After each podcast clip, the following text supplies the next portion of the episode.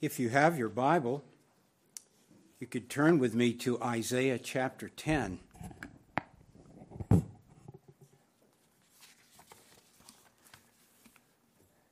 So good to be with you today. So glad that I can be a part of this with you. My wife really wanted to come and be with us, but she's recovering from illness and didn't feel strong enough to come going to be speaking today on just uh, three verses here in Isaiah chapter 10, uh, verses 5 to 7. I'd like to start by reading those. Woe to Assyria, the rod of my anger, and the staff in whose hand is my indignation.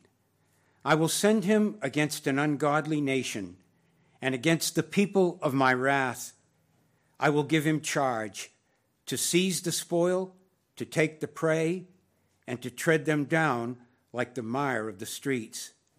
Yet he does not mean so, nor does his heart think so, but it is in his heart to destroy and cut off not a few nations.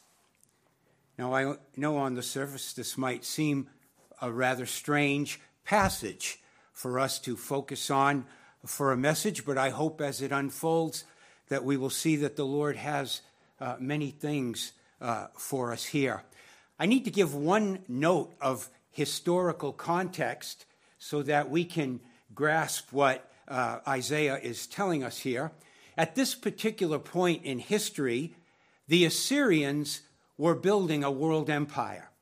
They were growing by leaps and bounds. The nations were falling like flies before them, and, and they were building their kingdom. In fact, so devastating was uh, the things that the Assyrian Empire was doing, they had already destroyed the northern kingdom of Israel, which would never recover again and ever be an independent nation again for the rest of their history.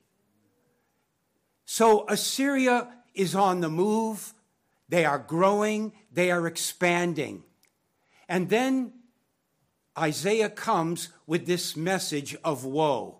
I'm sure you're familiar with the fact that when one of the prophets starts out a message with the word woe, basically what he's going to have following is judgment is coming. Judgment is coming. But in this case, he says something rather strange. Notice it. I want to read again verse 5.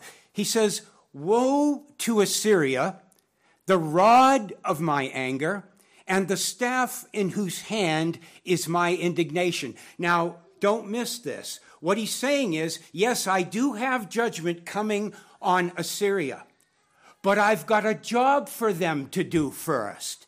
Before Assyria is judged, I'm going to use them. Did you see it here? He describes, God describes Assyria as the rod of my anger and the staff in whose hand is my indignation. Now, you might think, if you didn't read carefully, you might think he means, oh, this woe to Assyria means God's about to bring the rod of his anger against Assyria. But look closely. That's not what he says. He does not say, Woe to Assyria, because I am about to bring my rod on you. What does he say? He says, Assyria, you are my rod. I'm going to use you, Assyria, as my instrument. You're going to be the staff for which I bring indignation on the nations. In other words, though Assyria is this wicked, godless empire that doesn't know God, doesn't care about God, doesn't want God, yet God's going to use Assyria as the rod of his anger to administer judgment to other nations. Quite a marvelous thing, isn't it? You see, this concept has always bothered the people of God through history. Did you know that this even bothered the prophet Habakkuk? If you're familiar with that little book in the Bible, Habakkuk, you know that one of the first questions that Habakkuk asks early in his little book is this, which we find in Habakkuk 1:13. He's talking to the Lord and he says, "You are of purer eyes than to behold evil, and cannot look on wickedness. Why do you look on those who deal treacherously?" and hold your tongue when the wicked devours a person more righteous than he. You see, Habakkuk was experiencing the same exact thing that we're talking about in our passage. What Habakkuk was all concerned about, he said, Yeah, Lord, I know Israel's got it coming. I don't have a problem with your bringing judgment on us because we deserve it. But what I can understand, Lord, is how you can use a more wicked nation than Israel to bring judgment on Israel. I don't see how that fits with your plan. In the same way, the prophet Jeremiah would come later on in history and he would describe the wicked Babylonian Empire as God's hammer. Same thing. You see the principle coming across. God uses wicked nations to do his will. This is God's absolute sovereignty. God is in charge of all the nations. What to you and I are big events and big deals, to God, in a sense, are very little things.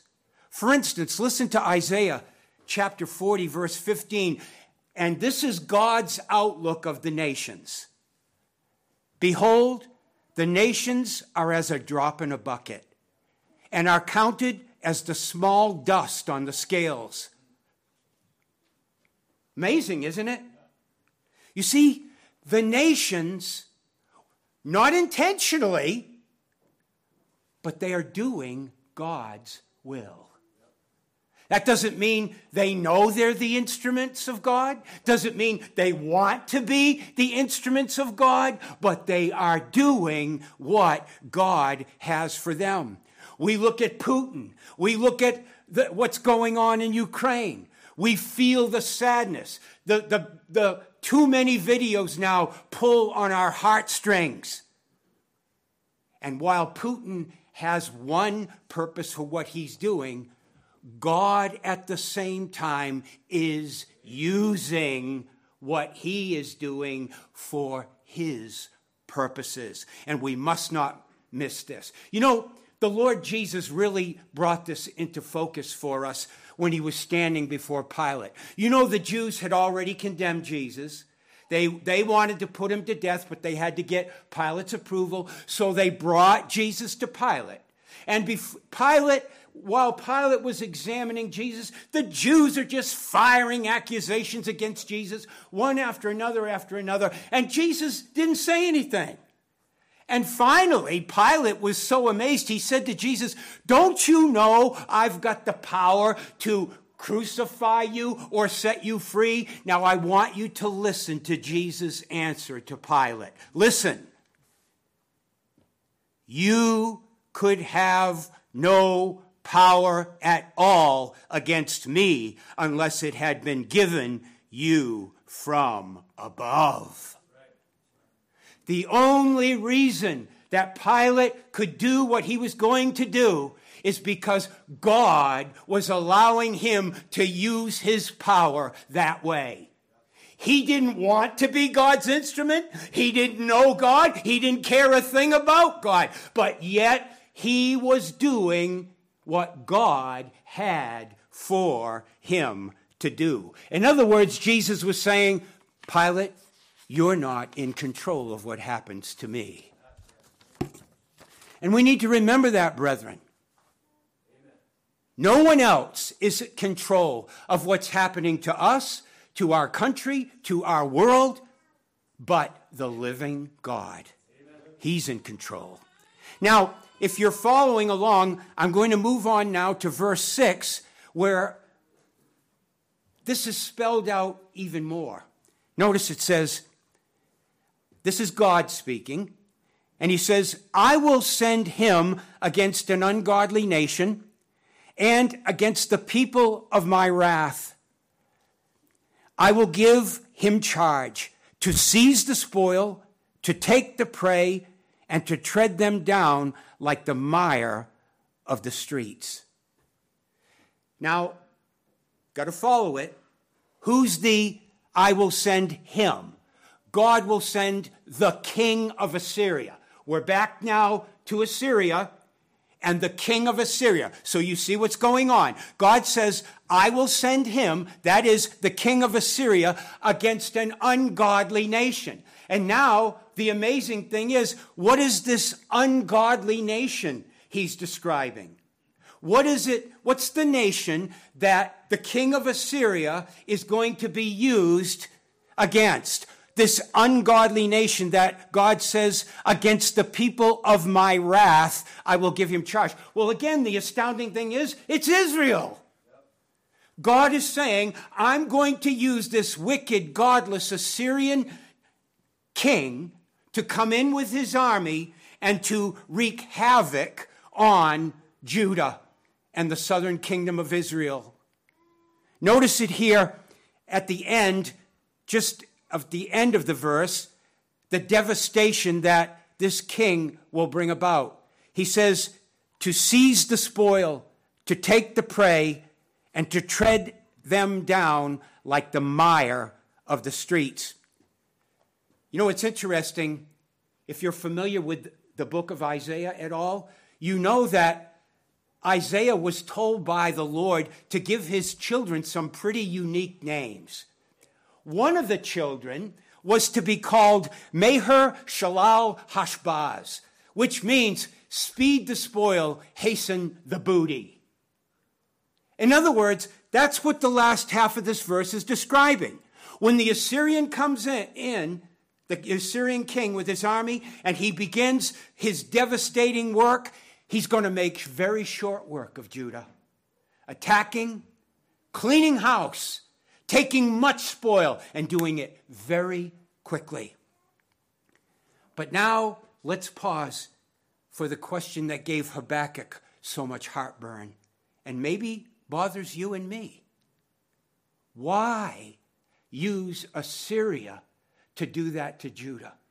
We all know that at this point in their history, Judah was in serious departure from the Lord. That, there's no doubt about that. But still, we are left with that question why use Assyria? And I think the Bible gives us the answer. And that is because, in God's eyes, those who have had greater privileges from him are held more accountable by him. Very important for us to realize. The reason God was going to use a more wicked nation than Judah to punish Judah is because Judah knew better. And Judah was more accountable. Because think of Judah's history. Go all the way back to the beginning of Israel as a nation in the scripture. What do you see? Privilege. Do you not see privilege? They have the word of God. They have prophets coming to them. They have the temple. They have the sacrificial system. They have all kinds of privileges whereby they might know God. But here they are at this point in their history, and for all those wonderful privileges, you would be hard pressed to tell them from the other godless nations of the world. You see? And so they're more accountable. And that's why God was going to use a more wicked nation to judge his people because they should have known better. Listen to Jesus.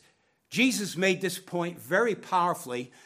As he was traveling around in his earthly ministry, you know he would go from place to place, he would preach, and he would do miracles.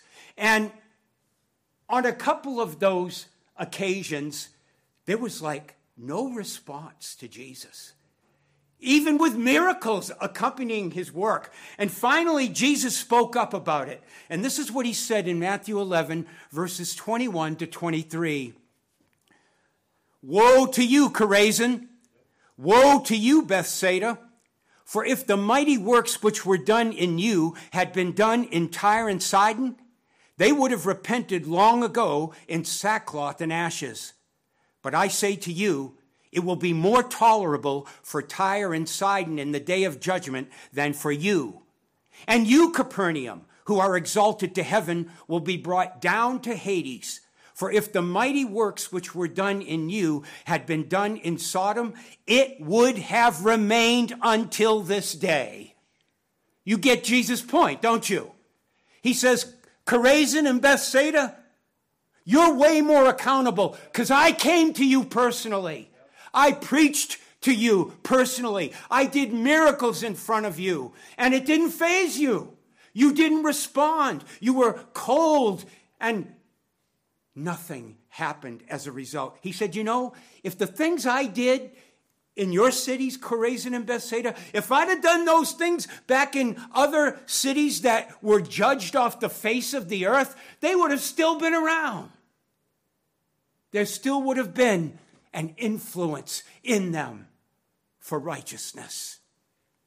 So you see the principle accountability. Jesus said this in Luke 12 48 For everyone to whom much is given, from him much will be required. And to whom much has been committed, of him they will ask the more. Now let's bring this home a minute, friends. What about the USA? Have we had privileges way beyond most of the nations? You know we have. I, th- I, think a good case can be made for the fact that the United States was the most gospel blessed nation that's been yet. But look at us now. Where's the light? Disappearing, isn't it?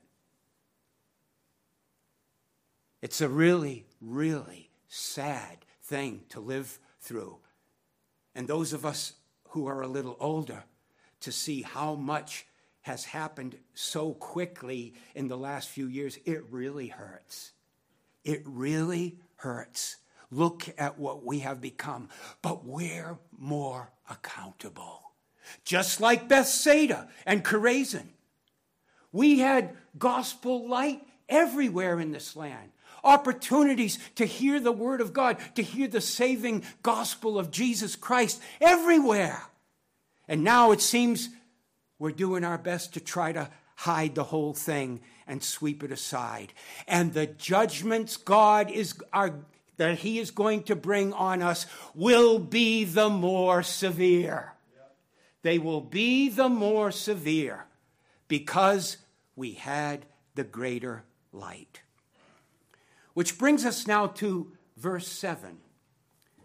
The last verse in our passage, but really the heart of what I have a burden to, to consider with us today. Notice verse 7. This is a fascinating verse, to say the least. Yet, he does not mean so, nor does his heart think so, but it is in his heart to destroy and cut off not a few nations. Now, again, you've got to follow the detail or you'll miss the benefit. Notice, let me define who's speaking here and who he's speaking about. Yet he does not mean so. Who does not mean so? The king of Assyria. Remember, we've just been told the king of Assyria is going to be God's instrument to administer discipline on Judah. But he does not mean so. He has no idea he's being used by the living God who is giving him every breath he takes. He has no idea of that. You see that? He does not realize that he is being used by God, nor does his heart think so. That thought doesn't cross his mind as he says, We're going to go get Judah men and we're going to take lots of spoil. He doesn't relate that to the fact that God is the one who's having him do that. That's not in his heart. But did you notice it uses the word heart a second time? While that's not in his heart, the verse says, what does the second half of the verse say? is in his heart. But it is in his heart to destroy and cut off not a few nations. Do you see that there's a different purpose in God's mind for what's going to happen and what's in the king of Assyria's mind for what's going to happen. What is in the king of Assyria's heart? I just want some more nations, some more spoils, and build my empire even bigger. But what's in God? What is God doing? God is using him to cut off not a few nations as Assyria acts as the instrument for his judgment. So, brethren, this leads us with a puzzle to resolve. Here you got the king. He's got one set of desires just keep building my empire. And yet, God is using him to further his plan and to bring his discipline. But you see, we would be very shallow if we only looked at Isaiah chapter 10, verses 5 to 7, as applying to that one immediate situation. The scripture everywhere wants us to see that what is set forth here applies everywhere. It applies to everything, to every event, to every person, to every nation. All of it is in some way accomplishing God's will. Whether or not they intend to be accomplishing God's will or not. You see, that is the extent of God's sovereignty. Every thought, word, deed, motive, attitude of every creature, being, beast, or thing is part of God's plan. You see, brethren, if we don't have the big picture in mind, we can get really jumbled up as things unfold and lose our perspective and maybe even be overcome by worry. The last part of Ephesians chapter 1 verse 11 says, he, that is God, predestined us according to the purpose of Him, that is God, who works all things according to the counsel of His will. Do you see the extent? Let me, let me ask it to you in the form of a question.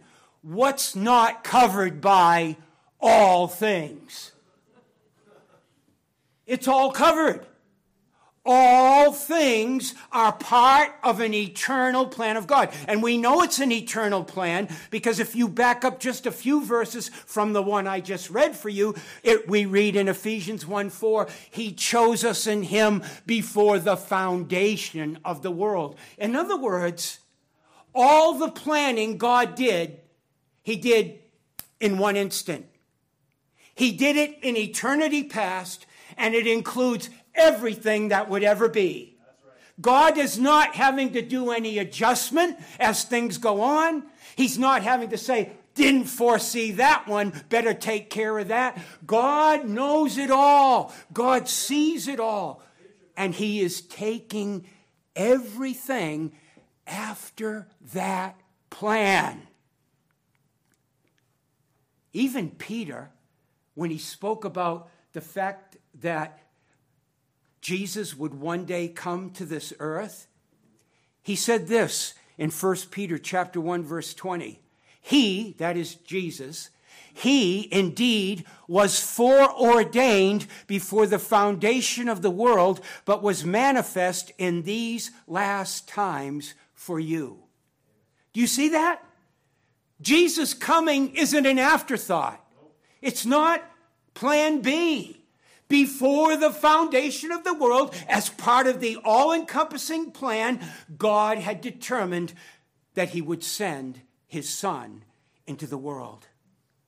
Now, why is this so important for you and me? Why? It means nothing's out of control. Nothing is out of control. God makes no mistakes. There are no accidents. None. Zero. God and his plan are accomplishing just what he determined would be. Now, brethren, I know that what I'm talking about can be hard, a hard pill for many to swallow. I, I realize that. But you see, and I think the sticking point for a lot of people, why they just can't bring themselves to go as far as the Bible does when it says that everything that happens is part of the unfolding of God's eternal plan. I think the problem comes in with what we've been seeing about the king of Assyria. You see, because we see the king of Assyria as just being a hateful, power hungry, empire building king who doesn't care who he has to wipe out to get a little bit more for himself. What but at the same time, our passage has told us he was being God's instrument to administer judgment.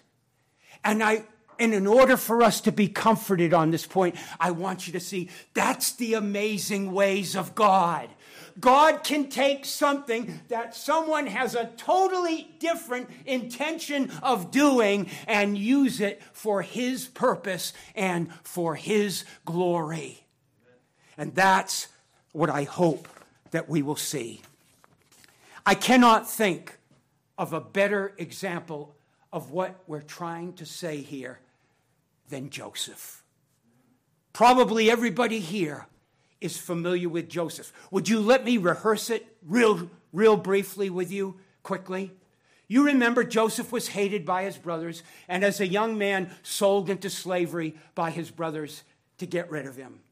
And you know, in Egypt, he was bought by a man and rose to power in that man's household, but was falsely accused by the man's wife. And he was put in jail. And while he was in jail, he languished there for a few years. But at the end of his time in jail, he was taken out to interpret a dream for Pharaoh. And as a result, Joseph was given a high and prominent position in Egypt. But then the brothers came back into the picture, right? They came and visited because they were wanting food.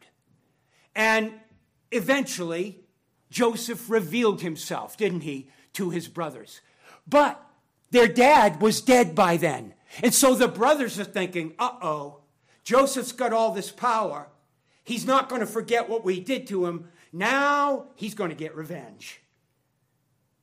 But just when they were thinking that maybe Joseph would get revenge, Joseph said this to them. I know you know these words. There's some beautiful words, but listen. He said this to his brothers. But as for you, you meant evil against me, but God meant it for good in order to bring it about as it is this day to save many people alive. Now think of that statement. Let's go over that statement one more time. Joseph knew what his brothers meant. What did they mean when they sold him? Evil. You meant because they hated his guts. Let's be honest. That's what they were. Get this brother of ours out of our sight for the rest of our lives. That's what they were doing. But is that what God was doing? God, he says, God meant it for good. Not only to spare his own family, but basically to spare the world from a famine at, in that day. You see, man intends one thing, but God intends another. And you can never second guess God. His ways are too high, too great, too glorious. We will never fathom God and his ways. We can only sit back and marvel. Think with me again what Putin is doing in the Ukraine. Putin, like some of the others we've described today, wants more power, more resources, more who knows what that he's out to get there by his attack. But what he means for evil, God has a purpose for it. Don't miss that, brethren. Don't let anybody steal from you the truth that God isn't wasting anything that happens. Let's take one more example. I think everybody in this room would agree if I say the wickedest act of history ever was the crucifixion of Jesus Christ. Probably won't get an argument from anybody here. And yet, how did Peter describe the crucifixion of Jesus to the Jews that he was speaking to on the day of Pentecost. Listen to Peter's words because they're very amazing. Here's what he said in Acts 2 22 and 23. Men of Israel, hear these words. Jesus of Nazareth, a man attested by God to you by miracles, wonders, and signs which God did through him in your midst, as you yourselves also know, him being delivered by the determined purpose and foreknowledge of God, you have taken by lawless hands, have crucified and put to death. You see the different purposes? Wow. In some of the heaviest language you're ever going to find in the Bible, Peter stands up and says, Men of Israel, wicked men crucified our Lord Jesus Christ. And yet at the same time, they were fulfilling the foreknown, predetermined purpose of God. So, what was man's purpose in the crucifixion? Get rid of this this one that's exposing our sins, that's making us feel that we're not the spiritual giants that we thought we were. But what was God using the crucifixion for? To save the likes of you and me. Amazing. Just what Joseph said. You meant it for evil. God saved a whole world of sinners. By what? The wickedest act in history. You see, brethren, now, let me wind this down with a few other points of application for you and me. We all struggle with everything when it goes bad and is falling apart. Not easy for anybody. Not, not anybody. So, what do you do when things are falling apart? What do you do when all your best laid plans are dashed to pieces and it becomes obvious they're not going to come about the way you had wanted? What do you do when finances go in the tank? When your health falls apart? When your children make bad choices? When your country and even the world is on a downward spiral? What do you do when the person dearest to you on the whole face of the earth is gone? What do you do? What do you do? This is what you do. It's very simple. I'm not saying it's easy, but it's very simple. Brethren, what we need to do is make one simple adjustment, and this is what it is. God, what I was hoping to be able to do was apparently not your plan. Help me to gladly receive what your plan has unfolded to be. Now, brethren, I, I don't say that's easy. But it is very simple. Very simple. Just say, Lord, this is painful. I don't like it. Oh, but I bow to you who love me and have better wisdom than me to accomplish your perfect will in my life or in whatever is going on. One last thing.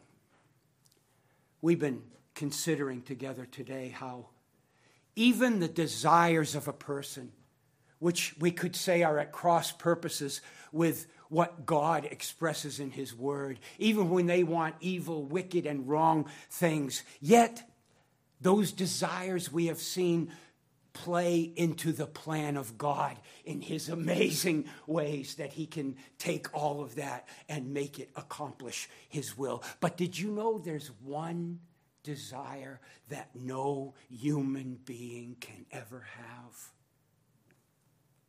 There is one desire that no human being, as we naturally come into this world, as we come into this world, as the Bible describes as fallen human beings, the one desire none of us can have the way we come into this world is a desire for God. There is none righteous, no, not one, none who seeks after God. None of us wants God naturally. None of us will ever have a desire for God. We're running away from God. We want to stay away from God. The carnal mind is at enmity against God. That is the condition of every human being born into this world.